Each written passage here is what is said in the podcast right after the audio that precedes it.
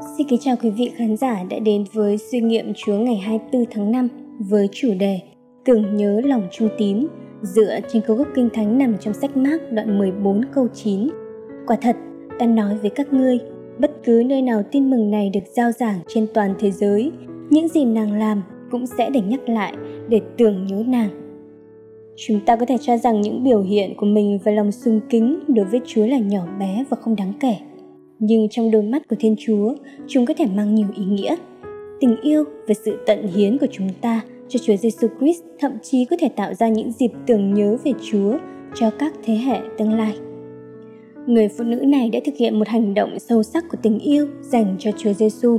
Cô đã không làm điều đó để gây ấn tượng với các môn đồ của Ngài hoặc để thu hút sự chú ý của công chúng hay để nhận được lời khen ngợi từ Chúa Giêsu Cô chỉ đơn thuần tìm cách bày tỏ tình yêu của mình dành cho Chúa Giêsu. Cô không làm gì ngoạn mục, cô không thực hiện phép lạ nào, cô không giảng bài nào. Tuy nhiên, Chúa Giêsu đã rất xúc động bởi lòng tín trung, vị tha của cô, đến nỗi Ngài cho rằng nó xứng đáng để tưởng nhớ trong suốt phần còn lại của lịch sử. Chúng ta không biết hết những điều làm Chúa hài lòng nhất.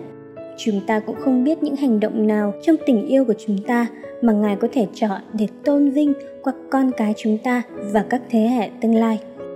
Abraham không hề biết rằng ngày ông chứng tỏ mình sẵn sàng hy sinh đứa con trai duy nhất sẽ được tưởng nhớ và đem ơn phước cho nhiều thế hệ khi nghe biết về sự vâng lời của ông.